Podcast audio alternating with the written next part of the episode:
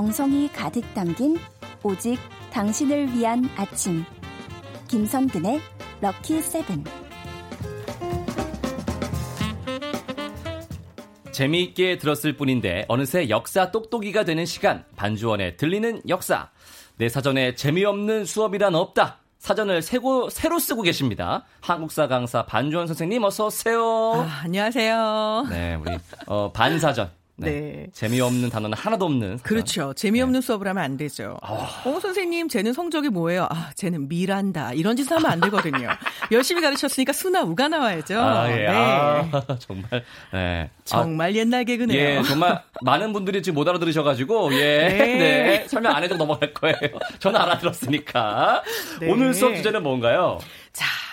자, 사실 신종 코로나 19 너무 많은 사람에게 네. 고통을 주고 있죠. 그렇죠. 역사 속에도 분명하게 이런 전염병은 있었을 음, 겁니다. 네. 자 그런데 역사 속이니까요. 그 당시에는 지금 같은 보건 체계, 의료 체제, 복지 체계가 사실 갖추어져 있지 않았겠죠. 네, 그렇죠. 그럼에도 불구하고 다 이겨내고 여기까지 온 거잖아요. 음. 그래서 조상들의 역사 속 전염병 이야기를 들려드리고자 아, 합니다. 네, 뭐 여러 가지로 생각해 볼 거리가 많을 것 같습니다. 그러면 우리 역사 기록에서 전염병은 언제부터 등장을 하나요? 자, 최초의 최초의 전염병에 대한 기록은요. 예. 놀랍게도 삼국사기에 등장을 합니다. 아, 자, 그런데 예. 사실 최초의 기록이 삼국사기인 것이지 따지고 보면 인간이 모여 살기 시작하면서부터 아무래도. 어떤 형태로든 전염병은 있었을 거라고 생각이 되죠. 그렇죠. 하지만 최초의 기록 자체는 김부식의 삼국사기에 보면 백제 온조왕 4년에 봄과 여름이 가물어서 기근이 생기고 역병이 유행했다. 아하. 이런 문구가 나옵니다. 예. 그런데 이거 외에도요. 당연한 이야기겠죠. 고려 시대가 되면 이제 기록이 더 많이 남아 있게 되니까 그렇죠. 그 당시에 역병에 대한 기록은 더 많이 늘어나고요. 음. 조선의 기록은 더 많이 남아 있기 때문에 더 많은 기록이.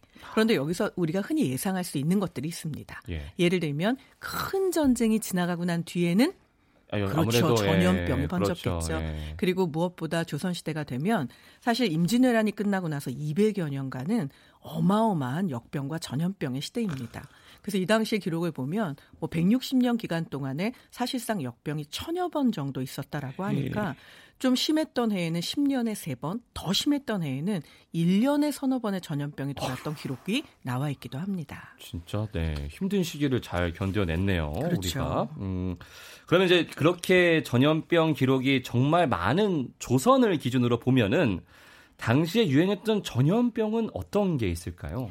자, 오늘날은 이제 거의 우리한테 뭐 없잖아 이제 그 병 이렇게 생각되는 전염병이 네. 조선 시대엔 굉장히 사람들의 생명을 많이 위협했죠.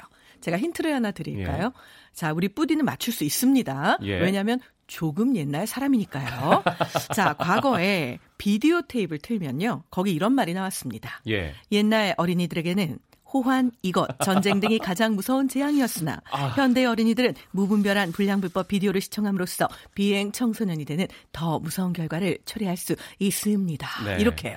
자, 호환과 비교되었던 이것. 아, 예. 호랑이가 물어가는 게 호환이거든요. 그렇죠. 그것만큼이나 무서웠다는 세상에. 이것.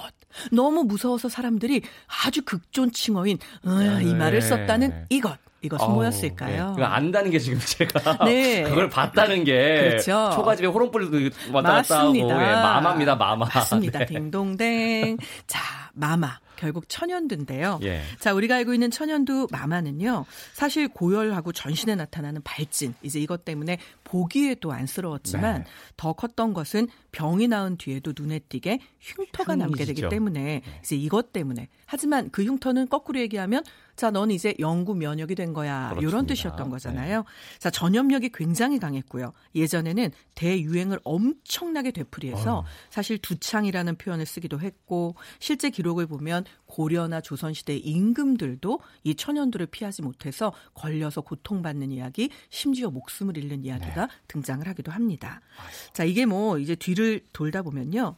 우리나라에서는 그 자라나는 동안 한 번은 꼭 걸리고 지나갔다. 이런 뜻이 돼서 백세창이라는 이름을 얻게 되기도 합니다. 음, 일생에 한 번은 꼭 들린다. 이런 네. 얘기거든요. 네. 자, 그래서 이렇게 되어 있던 이 마마.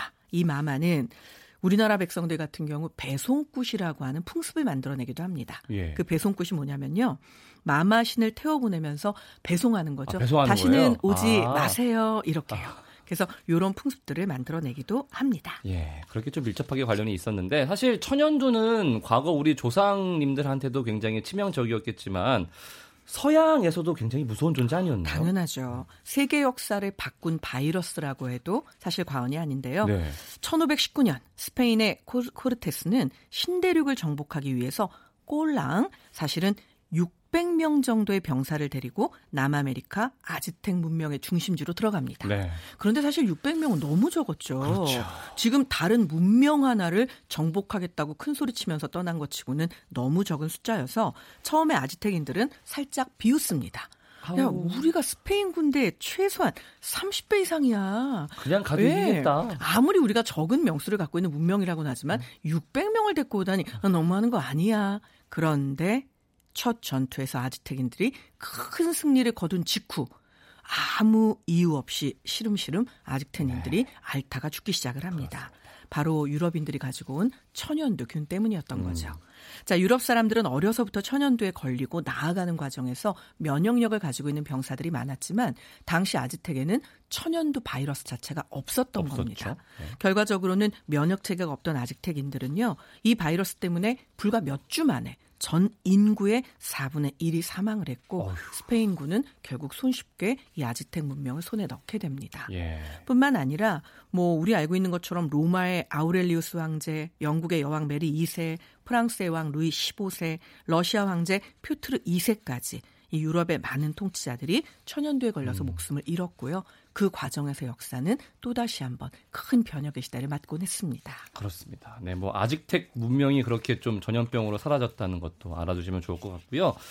요즘 이제 판데믹이란 말을 많이 쓰죠. 전 그렇죠. 세계적으로 전염병이 대유행하는 현상을 뜻하는 단어인데 이 말이 당시 천연두에 딱 들어맞는 표현이었겠네요. 그럼 맞습니다. 네. 바로 이 판데믹은요. 판이라는 뜻, 이게 모두라는 뜻입니다. 네. 그리고 사람을 뜻하는 데믹이라는 그리스어가 합쳐지면서 판데믹이라는 말을 쓰게 됐거든요. 음. 사실 20세기에 들어서 교통이 발달하다 보니 이 교통의 발달은 병균도 함께 실어 나르게 된 거죠. 결과적으로는 판데믹 현상이 주기적으로 일어나는 가슴 아픈 시대가 됐는데요. 음. 자, 최초의 판데믹이다라고 이 용어를 사용해서 예, 예. 크게 예. 이름을 붙일 만했던 것은 사실 1차 세계대전이 끝나고 난 직후 아하. 1918년부터 19년 사이에 유행했던 스페인 독감이었습니다. 당시 전 세계 인구의 5분의 맞아요. 1이 예. 스페인 독감에 감염이 됐고요. 무려 5천만 명에 이르는 사람이 사망을 하기도 했습니다. 거의 우리나라 국민에 그렇죠. 가까운 수가. 맞습니다. 네. 자, 이거는 뭐 전쟁보다 더 큰 인명 피해를 냈던 인류 역사상 최악의 전염병이었고요. 그리고 이제 1957년 즈음에는 아시아 독감으로 100만 명이 그리고 또 1968년 즈음에는 홍콩 독감으로 70만 명이 사망하는 음. 판데믹이 계속 벌어졌고요. 의학계에서는 이런 바이러스에 의한 판데믹은 10년에서 40년을 주기로 해서 일정하게 계속 유행하고 있다라고 이야기를 하고 있죠. 네, 그렇습니다. 자, 여기에서 노래 한 곡 듣고 수업을 더 이어가도록 할게요. 커피 수년의 노래입니다. 행복의 주문. 여러분의 행복을 기원하는 음악이 좋은 방송 KBS 이라디오 김선근의 럭키세븐 반주원의 들리는 역사 함께하고 계십니다. 오늘 수업 주제는 역사 속 전염병이에요. 어, 송윤숙님은 반쌤 수업은 늘 재밌어요. 박유민님 반선생님 오늘도 경청하옵니다 라고 하셨습니다. 네 재미없으면 안 하시죠. 네, 어유 이런 감사합니다. 네, 너무나 감사합니다 저희도. 네. 다시 우리 조상들 얘기로 돌아가서 네. 전염병이 특 별히 더 기승을 부리는 뭐 조건이랄까요? 그런 게 아무래도 있겠죠? 있겠죠. 예. 사실 전염병의 원인은 여러 가지잖아요. 뭐 바이러스, 예. 인플루엔자, 기타 등등. 하지만 이게 기승을 부리려면 조건이 필요합니다. 그렇습니다. 결국 기승 부린다는 건 어떤 조건이 갖춰져서 창궐하게 돼서 예. 전염병이 만연해진다는 얘기잖아요. 자, 여기에 이제 가장 크게 영향을 주는 걸 굳이 두 가지로 나눠 보자면 첫 번째는 자연의 재해입니다. 아하. 자, 예를 들어서 우리가 이제 흔히 하는 얘기잖아요. 이 바이러스가 따뜻하게 4월 말 5월 초가 돼서 평균 기온 10도 이상 올라가면 그때는 많이 활동이 잦아들 겁니다. 네. 이렇게 얘기하잖아요. 그럼 그 얘기를 거꾸로 얘기하면 평년보다 추우면, 추우면. 네. 이제 사태가 심란해진다 이런 네. 얘기죠. 실제로 조선 중기에 우리나라에는 소빙하기가 찾아옵니다. 어허. 평년보다 살짝 기온이 내려가기 시작을 하는 건데요. 자 이렇게 이제 평년보다 기온이 내려간 부분에서 사실 전염병이 활성화되는 음. 데는 또 다른 슬픈 이유가 하나 있습니다.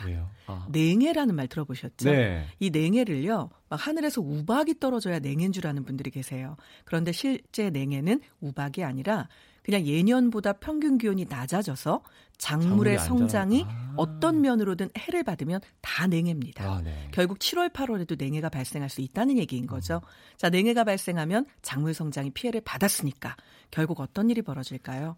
기근이 찾아옵니다. 네. 자, 먹을 게 없는 상태에서 면역력은 떨어지고 거기에 전염병까지 결국 자연재해가 창궐하게 되면 어휴. 이게 전염병의 창궐로 이어졌고요. 네. 두 번째 이유는 인재입니다. 바로 전쟁 뒤끝인 아, 아, 거죠. 네. 음. 이게 조금 아침에 듣기에는 공포스러우실 수도 있는데요. 실은 있었던 이야기니까. 이 여러분이 알고 계시는 것처럼 전쟁이 난다? 그러면 지금처럼 뭐 예를 들어서 택배로 음식을 시켜 먹고 배달 음식에 의존하고 혹은 의료 서비스를 받고 또 사람이 죽으면 장례 서비스가 가동을 하고 이런 일들이 과연 정근대 사회에서 가능했을까요? 불가능합니다. 음. 결국 전쟁이 한번 쓸고 지나가면요. 일단 우물에서부터 토양까지 모든 것들이 시체 병균으로 오염이 될 수밖에 사독이, 없겠죠. 네. 결국 이렇기 때문에 우리가 알고 있는 자연재해와 기근 그리고 전쟁은 전염병을 창궐하게 만드는 아주 무서운 조건들이었습니다. 네, 아유 어떤 이유에서든 전염병이 창궐하면 너무 무서운데 네. 조선 시대에 이 전염병이 기승을 부리던 시기를 배경으로 하는 영화들도 꽤나 있어요. 어, 있지요. 예. 그리고 이 영화들은 물론 픽션을 바탕으로 합니다. 그렇습니다. 네. 좀비가 등장하잖아요. 주로 예. 네. 그런 분들이 등장하시죠. 자, 이제 2018년에 사실은 이제 지나간 영화죠, 2년. 창궐이란 영화가 있었습니다. 있죠. 이 영화는 당시에는 왜 굉장히 회자가 됐냐면 조선 궁궐 안에 좀비가 나타난다라는 네. 아주 창발적인 생각. 그리고 무엇보다 이 장동건이라는 배우가 악역을 맡았고 우리의 이 현빈 배우가 제대 이후에 이런 영화를 찍네? 네. 뭐 이제 이런 거였거든요. 세자, 자, 세자. 네. 그런데 이제 여기 보면 방금 말씀하셨습니다. 아, 세자, 세자. 네. 자, 현빈이 세자로 등장하는데요. 맞아요. 이것은 아주 미묘하게 픽션이지만 넌픽션을 또 살짝 물고 들어갑니다. 아, 그래요? 영화 중간에 이런 대사가 나옵니다. 왕에게 어, 너는 삼전도의 치욕을 잊었냐? 아. 자, 삼전도의 치욕 나오는 걸 보면 병자호란 지나갔다는 얘기잖아요. 그렇죠. 자, 그렇다면 아까 말씀드린 대로 전쟁, 음. 즉 임진왜란, 정묘호란, 병자호란 지나가고 나면 이 양난 뒤끝에 전염병을 물고 들어오거든요. 그래서 이 세자는 강림대군이란 이름을 쓰지만 누가 봐도 그냥 복림대군입니다. 네. 바로 인조의 두 번째 아들이죠. 네. 자, 그렇다면 이 시대를 배경으로 영화를 굳이 만들었던 이유 바로 전염병의 창궐 이 부분과 일맥상통한다고 볼 수 있는데요. 어허. 어, 그러면 좀비랑 전염병이 무슨 상관이야? 네. 이런 생각 드시죠. 일단은 전염성이 강하다는 공통점. 그리고 두 번째는요. 음. 당시에 이제 조선의 3대 전염병이라고 하면 천연두, 천연두. 그다음에 우리가 알고 있는 홍역, 그리고 사실은 이제 콜레라라든지 아니면 장티푸스 같은 학질 이런 것들이 있고 못지않게 많았던 것이 바로 한센병입니다. 아, 나병인 거죠. 예. 자, 그런데 지금 제가 말씀드린 천연두, 홍역 혹은 장티푸스 그리고 이 한센병 공통점이 뭘까요? 인간의 외모가 외모를 많이 바꾸게 그렇죠. 되네요. 발진이 약간, 나기도 네. 하고 혹은 뭉그러져서 썩어 들어가기도 합니다. 이런 부분들을 좀비와 연결시켰다고 하면 음. 저만의 너무 지나친 상상력일까요? 그래서 좀비들이 밤에만 활동하나 봐요. 어, 어. 그럴 수도. 예. 그리고 이제 최근에는 이 왕국 시리즈가 지금 뭐 세계적으로 아주 뭐 아, 난리가 예. 났죠. 아주 예. 갓을 세계에 알렸죠. 맞습니다. 네. 2019년에 이어서 2020년까지 이 시즌이 거듭될수록 세계인의 반응이 폭발적인데요. 네. 이 부분에서도 역시나 마찬가지입니다. 이 안에 등장하는 좀비들도요. K 좀비라는 신조어를 K-좀비. 나왔잖아요. 네. 그런데 보신 분들 아실 겁니다. 역시 기생충의 역습입니다. 전염병이거든요. 음. 그래서 이 당시에 이제 고래 회충부터 디스토마까지 실은 조선에 있는 수많은 백성들도 이런 많은 회충들 또 그로 인한 전염병 또는 수인성 질환 때문에 고통을 받습니다. 결국 이런 것들이 어우러져서 바로 이런 드라마나 영화의 배경이 되기도 한 것이죠. 네. 어떻게 보면은 이제 영화도 역사적 배경이 있는 그런 내용들이 있을 그렇죠. 수 있겠고요. 사실 개연성 있는 허구잖아요. 그래야죠. 있을 법한 이야기지만 허구로 만들어낸 네. 거니까. 그래야 더 흥미도 가고 하고요. 맞습니다.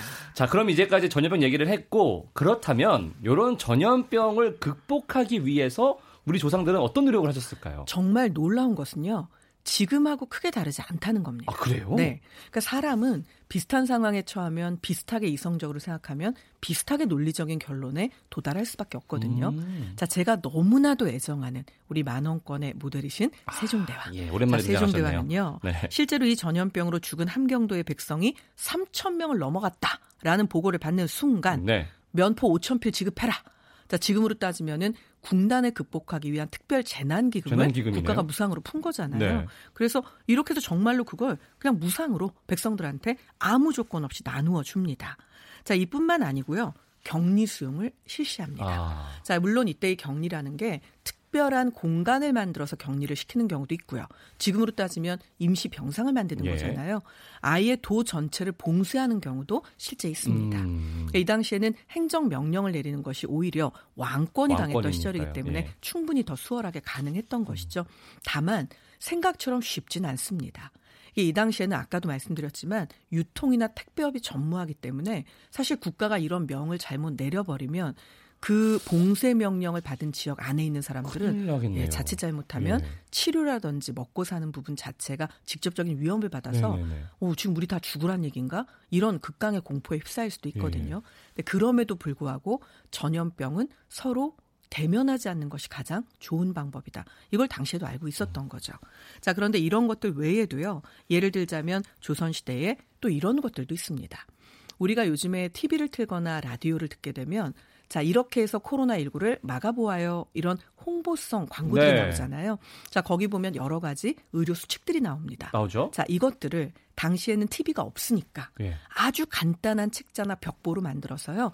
여러 군데 방을 붙이기도 하고 이걸 약간 긴급 재난 책자로 나누어 주기도 합니다. 오. 요렇게 하면 이 병을 좀 막을 수 있다. 요렇게 하면 너 죽지 않고 좀 더 오래 살 수 있다. 살아야죠. 요렇게요. 네. 자, 이런 부분들의 노력은 사실은 우리가 알고 있는 굉장히 유명한 의서를 만들어내기도 합니다. 아. 자, 여기서 벌써 정답을 알고 계신 것 같아요. 아는 의서는 하나밖에 없으니까요? 그렇죠. 네. 자, 그렇다면 뿌디 다짜고짜 말해볼까요? 동의보감. 맞습니다. 딩동댕. 네. 자, 바로 이 동의보감은요. 우리가 알고 있는 선조가 먼저 이제 임진왜란 기간 중에 야 이거 사람들이 너무 많이 죽는 거 아니냐? 그 내 의원 중에 허준 너 똘똘하니까 이거 좀 한번 만들어 보지라고 아, 예. 했으나 선조는 일찍 죽어버렸죠. 네. 광해군이 이 유지를 받아 안습니다. 음. 하지만 아버지에 대한 유지를 받아 안는 면보다는요 전후 복구 사업을 하는데 너무나 필요했기 때문인 거죠. 음. 결국 국가가 세금으로 허준에게 돈을 대주고요. 처음에는 2년의 안식년을 주던 것이 훗날 10년의 영구년으로 바뀝니다. 와. 너는 내의원에 출근하지 말고 이거 만들어. 그래서 결국 허준은 동의보감을 완성하게 되는 네. 거죠. 따로 밖에서 이제 연구실 차려주고 이렇게 네, 예, 국가 지원으로 네, 네. 아웃소싱으로 아웃소싱으로 네. 그리고 뿐만 아니라 현종 때 정태화라는 정승이 있는데요. 예. 이 사람은 더 놀라운 주장을 합니다.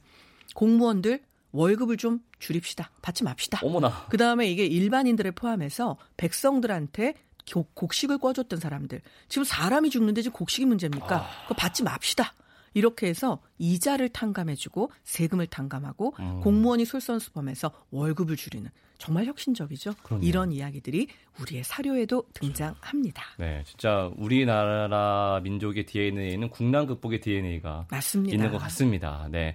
어, 4187님이 잘 듣고 있어요. 지금 이 시국 이겨낼 거라는 메시지를 청취자들에게 보내는 거죠. 너무 감사해요, 선생님 하시고 K77842549님은 반주원 교사 청산유수시네요. 네. 아이고 이런 감사합니다. 제가 아는 분들 중에 말 잘하는 분 탑3에 들어가시네요. 우리. 진짜요? 예, 너무 잘하세요, 정말. 1등, 2등이 누군지 궁금합니다. 어머나 비밀이고요. 네. 아, 오늘 과거의 전염병 그리고 그 노력을 극복하고자 하는 노력까지 알아본 재미있는 수업이었습니다. 이 코너만 다시 들을 수 있는 거 아시죠? 검색창이나 팟캐스트에서 김성근의 럭키세븐 검색해 보세요. 자, 선생님, 오늘 수업도 감사합니다. 안녕히 가세요. 네, 오늘 이야기에서 꼭 희망의 냄새가 났으면 합니다. 감사합니다. 네, 고맙습니다. 자, 김성근의 럭키세븐 마칠 시간입니다. 오늘 끝곡은요, 이금희님의 신청곡, 김동률과 이소은이 함께한 기적입니다. 우리는 내일 만나요. 내일도 한뿌디. 그대의 눈을 바라보며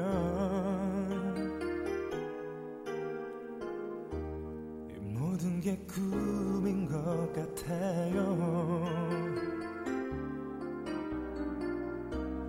이 세상